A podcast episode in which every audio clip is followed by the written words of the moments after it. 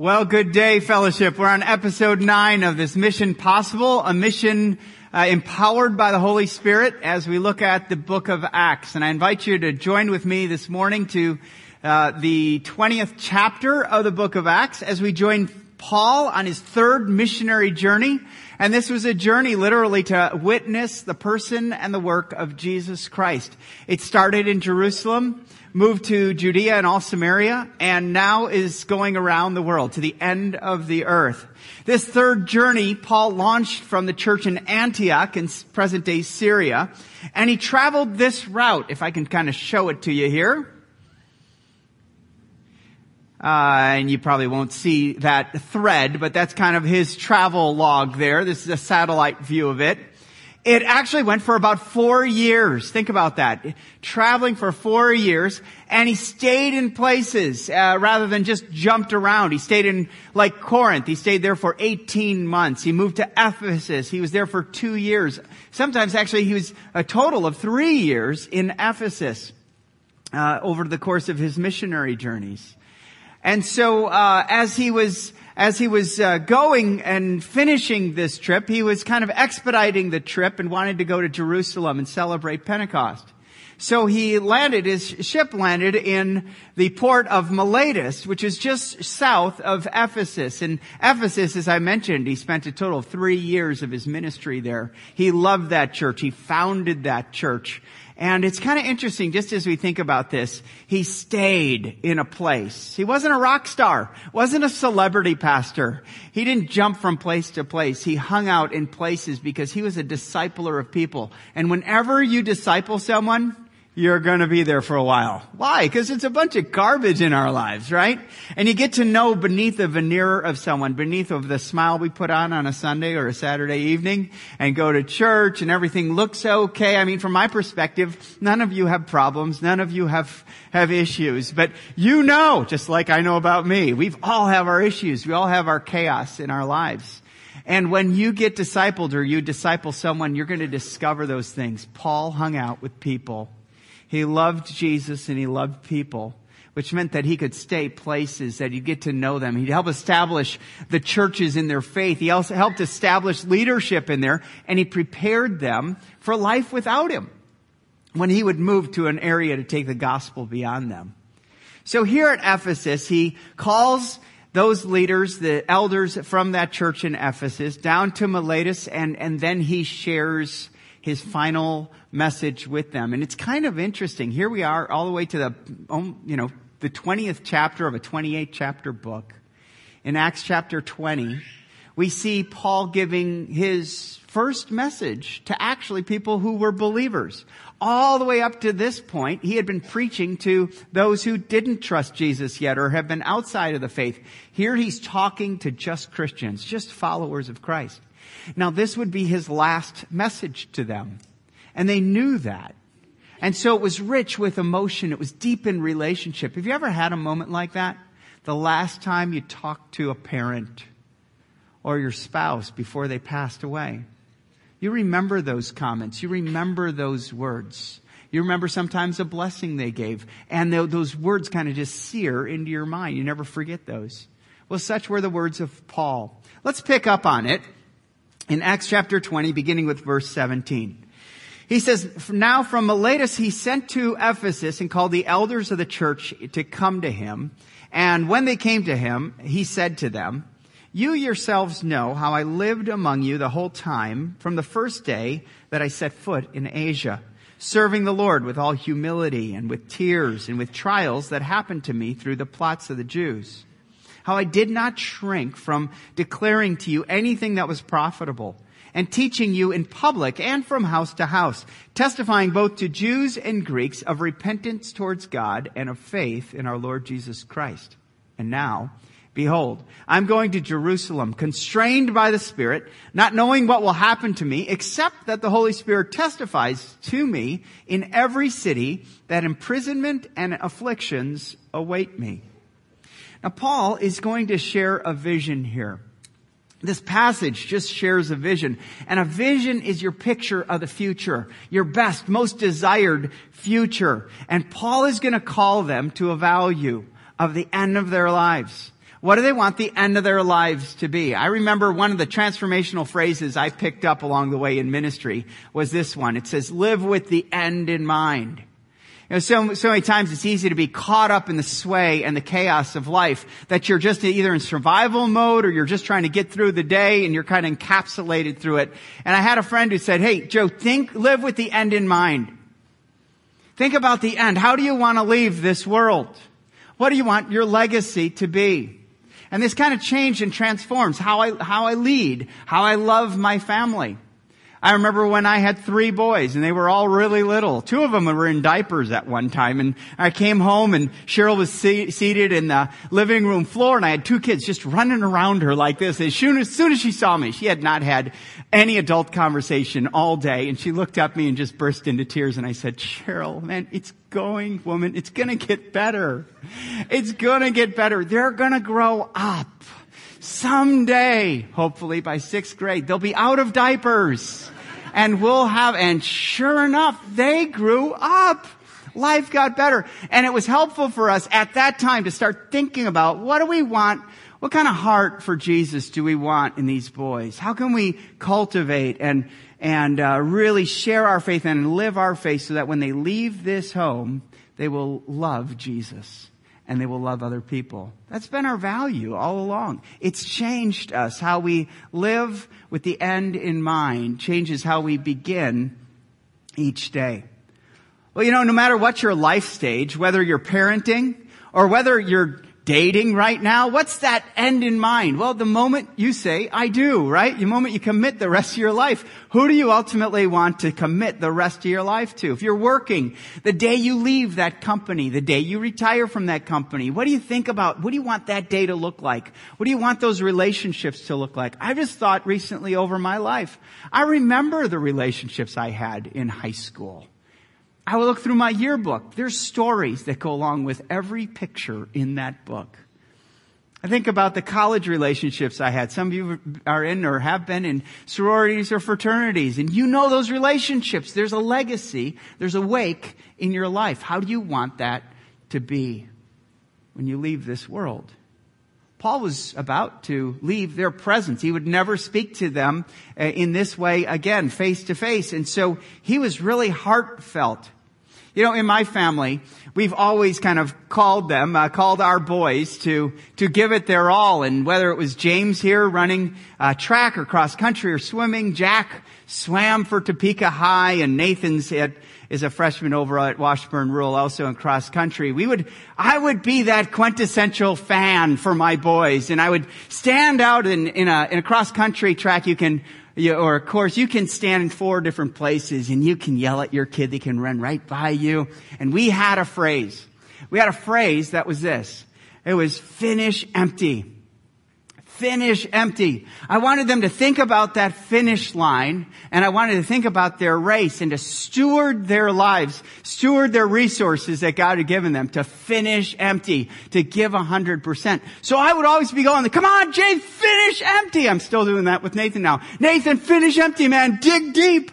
Jack, when he jumped in the pool his freshman year, I, I had my iPhone and I pressed the video and I'm following him along, though, though, you know, not realizing parents shouldn't do this, but I, I just followed him along going, come on, Jack, finish empty, you can do it, finish empty. And the, the race gets over and uh, it goes up and then I see from outside of the camera, I see my son, Jack, congratulating the guy I had just videoed. I got the wrong kid. I was cheered. Can you imagine that kid's parents? Wow, that guy takes a great interest in our son. Wow, the words he's, what a, is that one of the coaches? No, just a goofball who mixed up his son. So, he learned the Hishma term finish empty that day. And I was thankful that Topeka High actually put their names on their swim caps. I could pick out my kids in the water. But you know, that's the whole, whole picture that Paul is calling us into. He's calling us to finish empty. Finish empty of yourself so that you can be full of Christ. That's how he ended his life. He emptied himself of whatever was in the way of Jesus becoming greater in his life. And that's how we want to end. I want you to live with the end in mind. An, an end that's empty of yourself and full of Jesus. That's who you want people to remember you. It's for who Jesus is in your life. That's the person you want them to trust and depend after you, after you leave that college or university or graduate from high school or leave this world or leave that company. You want people to know Jesus. And Paul was really going to do this. Now, how, how, uh, how you want to finish in this world will actually determine how you'll begin each day. Reading this passage, I just can't, I can't get beyond that whole picture of, of what it looks like to finish empty. Now, when we think about finishing empty, this takes practice, doesn't it? There's a little bit of fear when you're running a race. Like uh, when I was when I'm yelling "finish empty" my, to my kids, they've always said, "Dad, I don't know if I'll have enough when I meet, you know, get across the the finish line.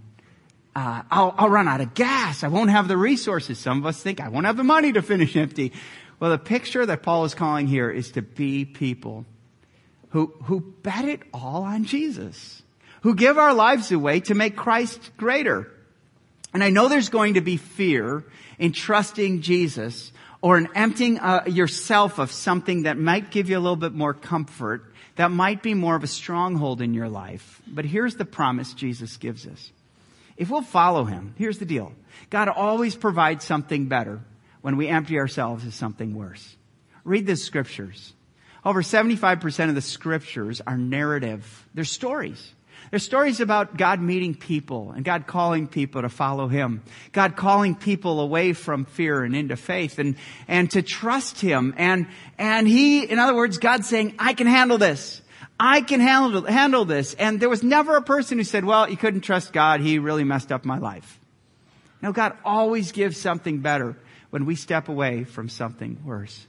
So what are we called to, to empty ourselves of in this passage? The first thing Paul is going to call us into is to empty ourselves of fear so that we can be full of faith.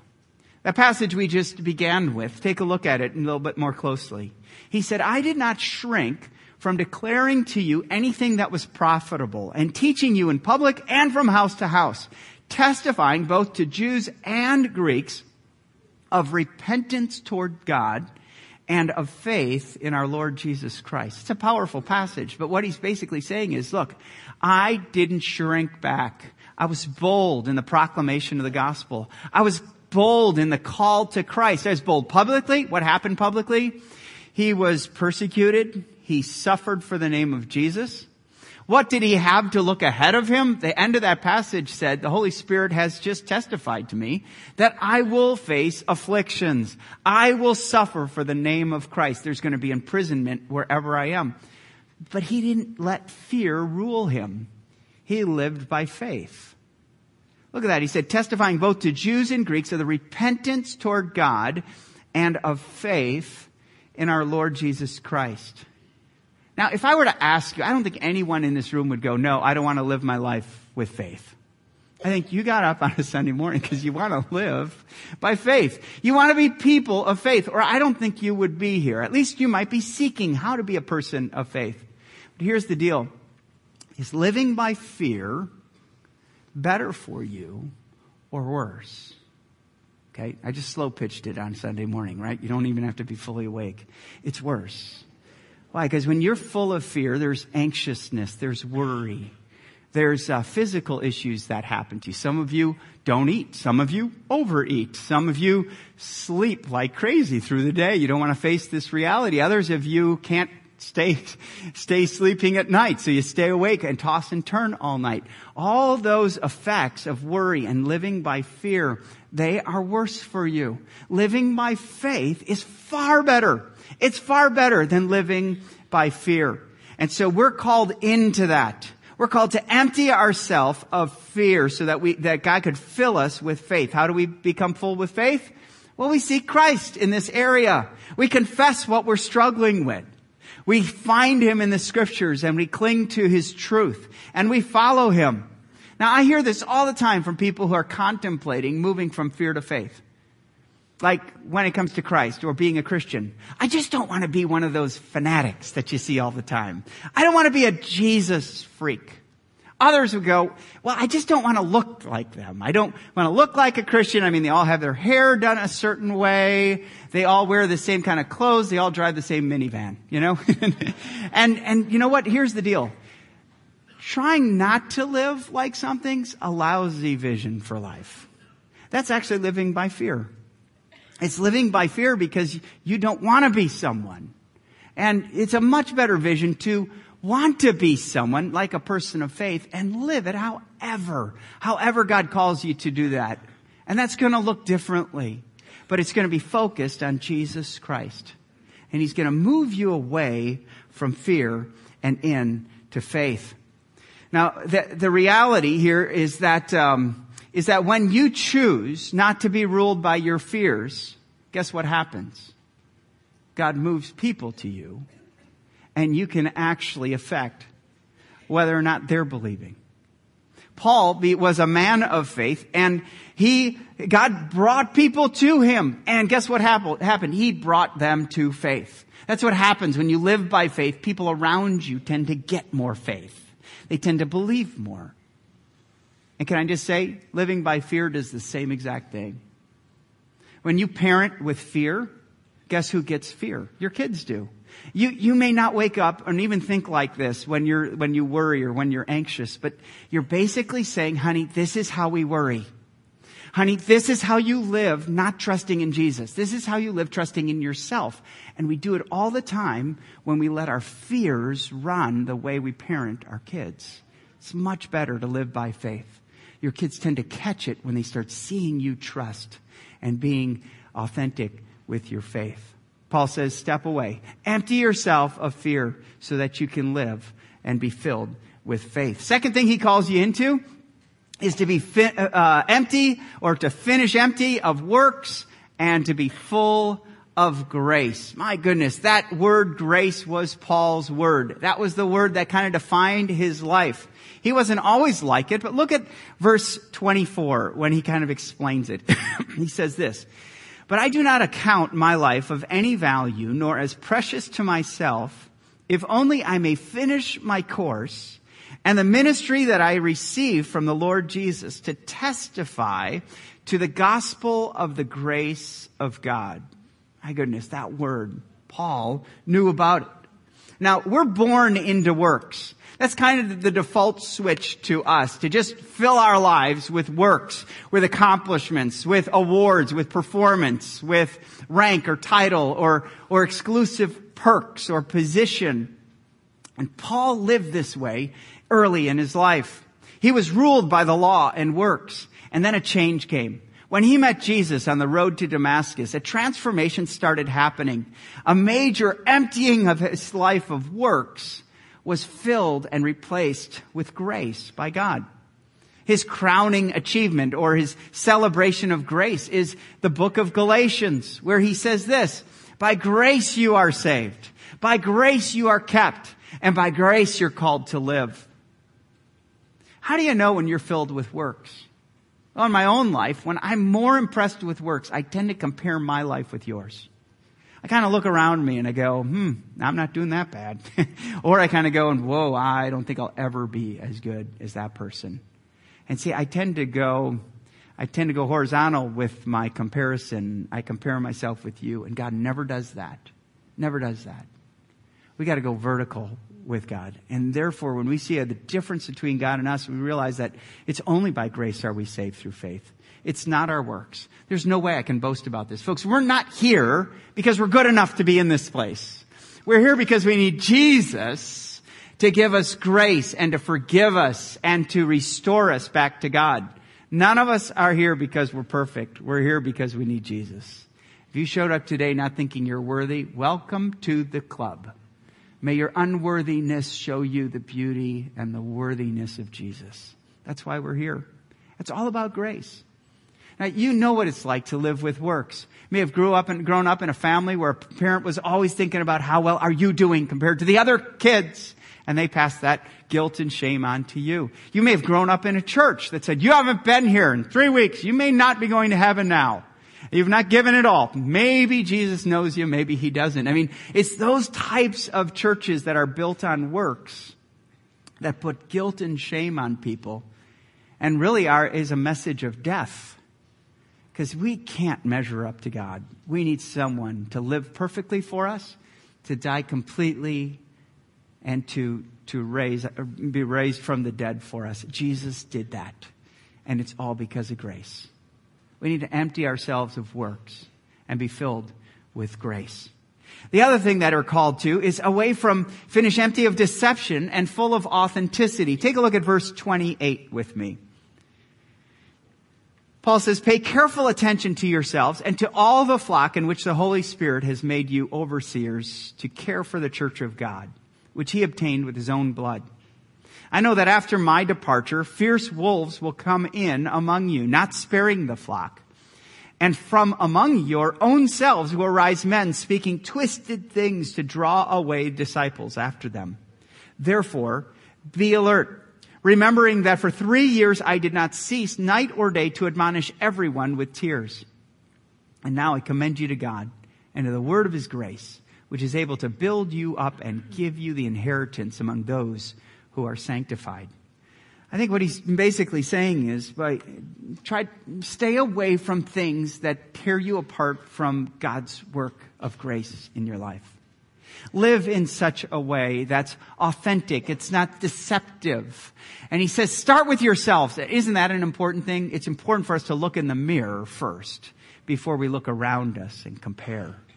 And you know, as a leader, that's been a, a humbling statement is to look at my own life. He says, pay careful attention to yourselves before you to pay attention to the flock. He called them both. In other words, I need to be the same person in this room that I am in my home. Paul could say that. He said, I preached publicly and I went home to home. You know me. I suffer for three years over you. I, I, I, I, cried tears over the struggles you were having. He was an authentic man. He didn't have a false pretense about him. He wasn't trying to play a role. He wasn't an actor. He wasn't playing righteous. He was authentic. That's the heart of God for you. And I've realized that being vulnerable only happens when I'm pursuing authenticity. If I want to deceive you, I always can inflate a story I mean, I look at how deceptive many, many Facebook posts are. Some of the worst marriages have the best Facebook posts. We can deceive others of the realities that are happening to us. But it comes down, pay careful attention to yourself. Be real. Be authentic about an authentic Jesus. And then he says there's going to be people from outside who comes in. What does he call them? He calls them fierce wolves. What do they do? Devour the flock. They aren't after loving people. They're after tearing people apart. And he said there's even people within you. And what does he call them? They twist the truth, draw away the disciples. Boy, he saw that definitely in the church in Galatia. They got the gospel. They realized it was grace. It was a free gift, nothing they could earn or deserve, but someone from within them said, nah, I think it's best that we continue working for it. So you do your part, God will do his, and you'll meet him halfway, and that's how you get to heaven. And Paul's like, no, no, you're drawing them, it's twisted. It's twisted. Anything added to grace is not grace. And so he calls them to this. So we gotta think about this. We gotta think about this real quick. There's things outside and there's things within that move within our church and in our lives that would draw us from the truth of God to falsehood, to lies, to deception. And so we always want to be alert for that. We want to protect the flock God has given us. And we want to live the truth and we want to give the truth. That's why some of the big marks of living in truth and living in authenticity is your willingness to be corrected. I don't, hi, I'm Joe. I don't like to be corrected. But I'm 50 years old and I've realized God has provided good, loving truth tellers in my life who've told me from time to time, Joe, you went too far. Joe, you're missing it here. Joe, I think you need to rethink that one. And man, I am type A driven. I love my way or the highway. But here's the deal. I'm a better man because people have changed me and I've allowed people to correct me. And you're a better person when you do that too. It's so easy when someone gives you some criticism, even if it's constructive. If someone loves you enough to correct you when you're headed down a, a, path and they love you enough to hate the things that hurt you and destroy you, and you go Trump angry on them because you don't want to be corrected. Folks, realize that. That's the way of a fool. A fool would rather change the truth than change himself. Here's the deal. The mark of a, a, wise man is that he's able to, he's able to see the truth and change to reflect the truth. That's what wisdom is. It's not perfection. None of us are that. Wisdom is your life has a pattern of change. Paul calls it here repentance. Repentance by faith in Jesus. That your life changes to reflect who Jesus is. Be authentic. Pursue it. Stop playing the part and live authentically, trusting in the grace of God. The other thing that Paul's going to say is, hey, finish empty of materialism and full of generosity.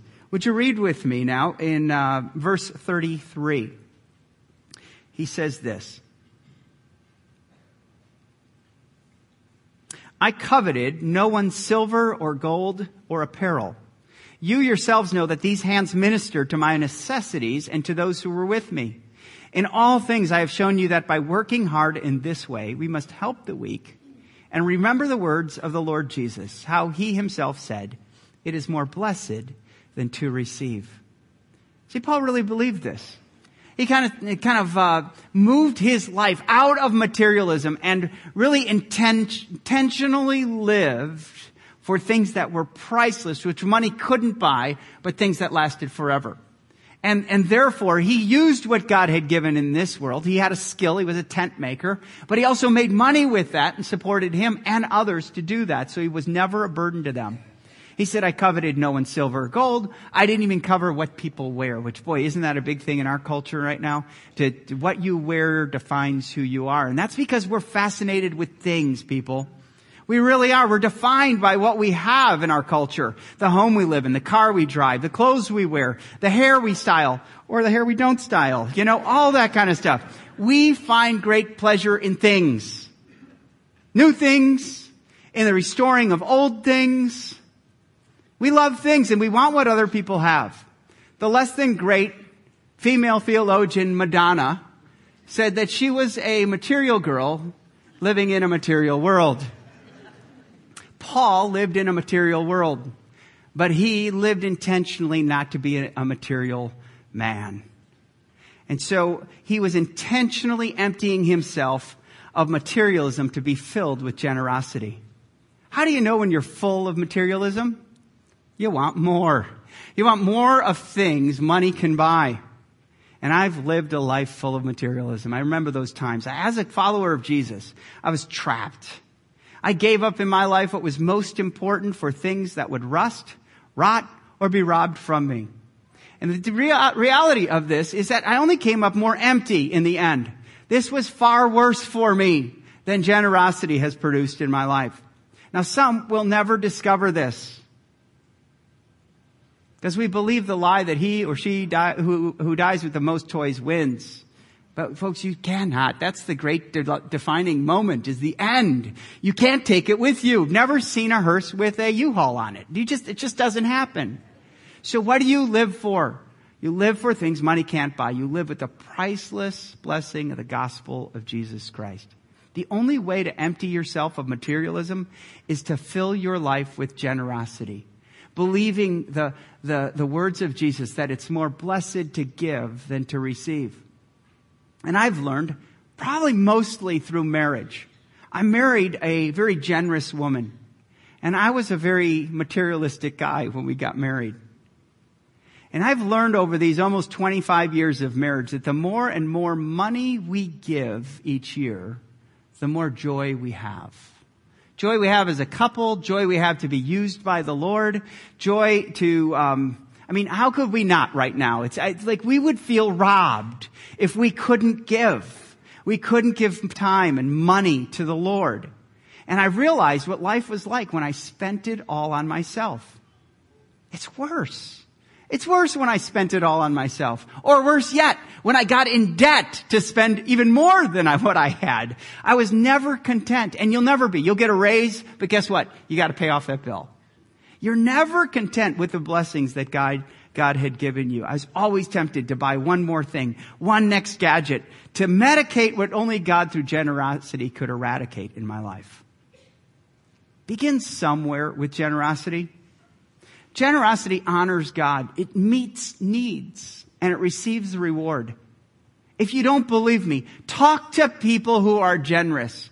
Just meet with them for coffee and just say, hey, you have always been a generous person to me or to places around me. Hey, how do you feel when you give? What, what is giving done in your life? Here is the, the all-encompassing word you will hear. Joy. Joy. It is a joy. To, it really is better to give than to receive. And then, just on, just to keep it, you know, even, meet with people who you know are deep in debt, who have overspent. Doesn't matter how much they make, they've just overspent, and they're. You will hear these words: burdened, worry. You will hear enslaved. That's how it feels. And I've been there. And I've been there. No shame or guilt here. It's just reality. We know that it's better to give than to receive. Start somewhere. Start somewhere. If you don't believe this whole concept of generosity yet, you won't know until you start. And the only way to start, you can't be generous if you don't give.